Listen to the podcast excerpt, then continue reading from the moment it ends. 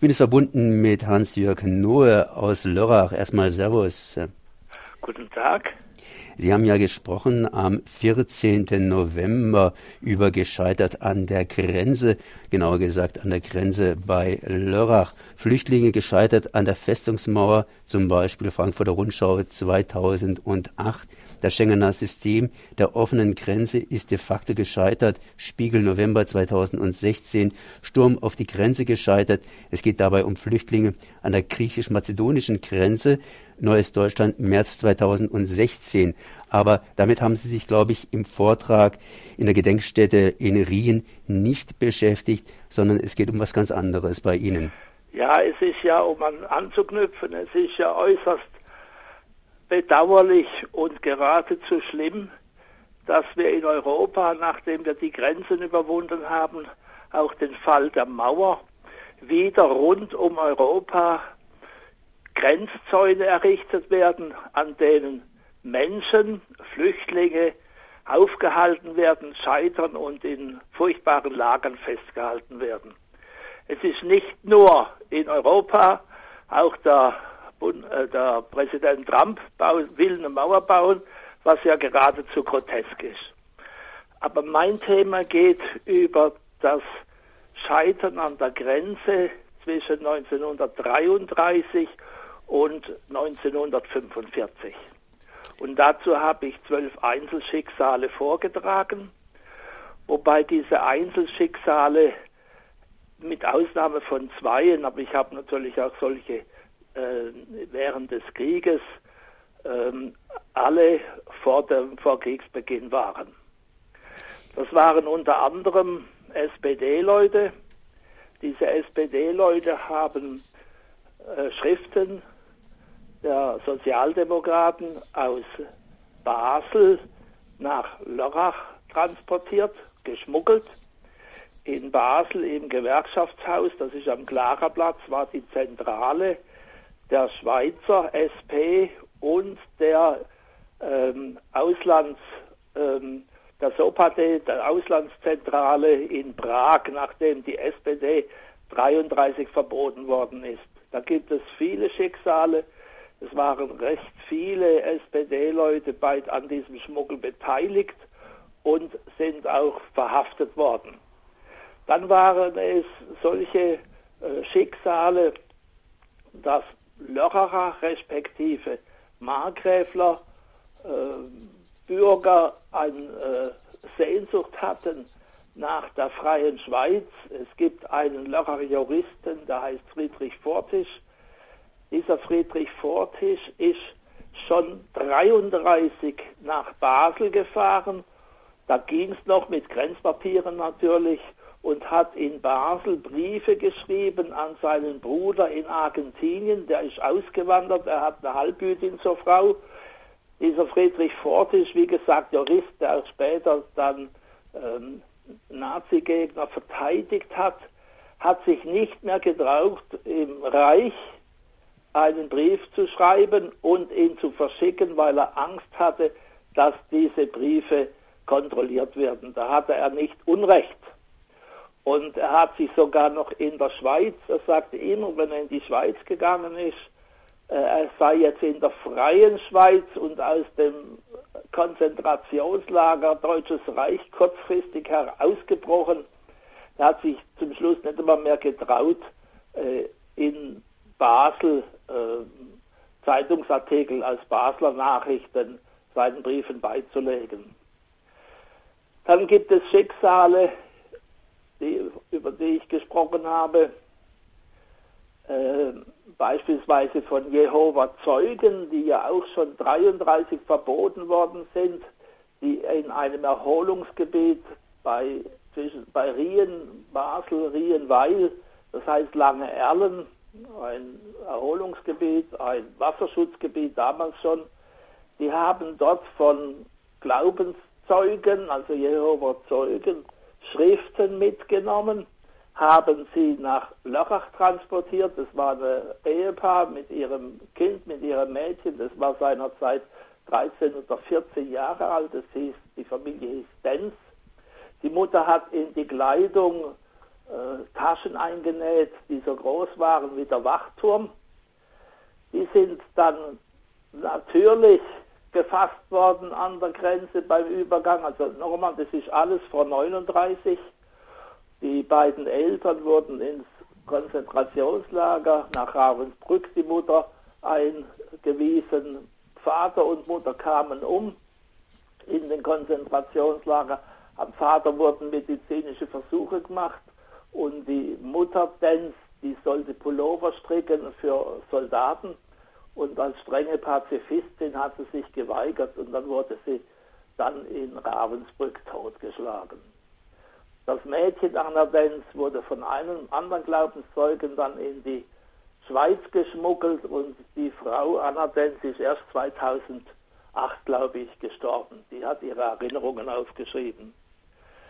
Das sind viele, viele Einzelschicksale und da können Sie sicherlich noch mehr aufzählen. Wie lief es an der Grenze ab? Ich meine, die Grenze zur Schweiz, die war ja lange Zeit relativ offen, ist jetzt auch wieder relativ offen. Das heißt, ich komme praktisch jederzeit vom Badischen Bahnhof äh, Schweiz bzw. Basel, um es genau auszudrücken, rüber nach, äh, nach Basel und wird da praktisch nicht kontrolliert.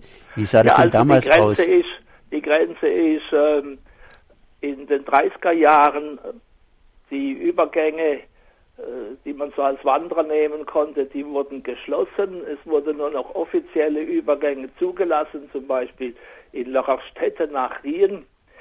Es gab dann äh, natürlich Grenzpapiere, mit denen man noch nach in die Schweiz einreisen konnte. Ähm, diese Kontrollen wurden immer verstärkt, bis dann zum Schluss 1942 ein Zaun, ein Drahtzaun gebaut worden ist. Der war an der Basis drei Meter breit. Vom Reichsarbeitsdienst wurde der gebaut und war äh, acht Meter hoch. Der war kaum zu überwinden, dieser Grenzzaun. Und der ging von der Mündung des Flüsschens Wiese, das ist am Dreiländereck am Rhein, über zwischen den Gemarkungen Rien und Weil, quer durchs Wiesental hoch nach Inslingen Rührberg, dann zum Grenzacher Horn. Dieser äh, Flecken, äh, das ist eine Einbuchtung äh, der Schweiz seit alters her ins deutsche Gebiet, ähnlich wie bei Schaffhausen. Und dieser Grenzzaun war nicht zu überwinden. Es waren natürlich auch die Schweizer Söldner angewiesen, wenn sie ähm, Flüchtling fanden, dass man ihn ausschafft, wie das in Schweizerdeutsch heißt. Darüber hat eine Lucretia Seiler ein hervorragendes Buch geschrieben und täglich kamen Flüchtlinge. Warum hat die Schweiz ausgewiesen? Die Schweiz hat ja ein recht seltsames Verhältnis zur NS-Diktatur. Sie hatten Angst äh, vor der NS-Diktatur, dass sie überrannt werden.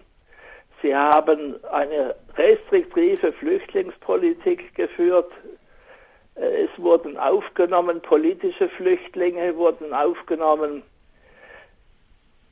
Flüchtlinge, die Geld hatten und in Drittländer reisen konnten, die durften durchreisen nach einem Aufenthalt in einem Internierungslager, die in der Schweiz waren. Andere Flüchtlinge, die, äh, also jetzt ärmere Leute, wie etwa auch äh, viele jüdische Mitbürger, die hat man nicht aufgenommen und wieder zurückgeschafft.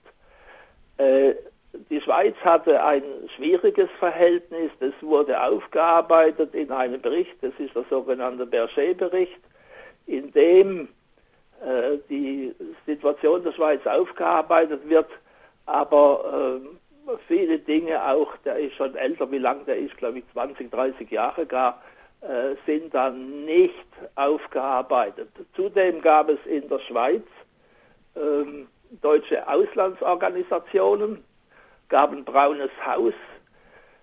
Der äh, Leiter der deutschen Auslandsorganisation äh, war Wilhelm Gustloff, nachdem dann ein KDF-Schiff benannt worden ist. Der wurde äh, in der Schweiz umgebracht in den weiß nicht genau, Ende der 30er Jahre, ich weiß es jetzt nicht auswendig.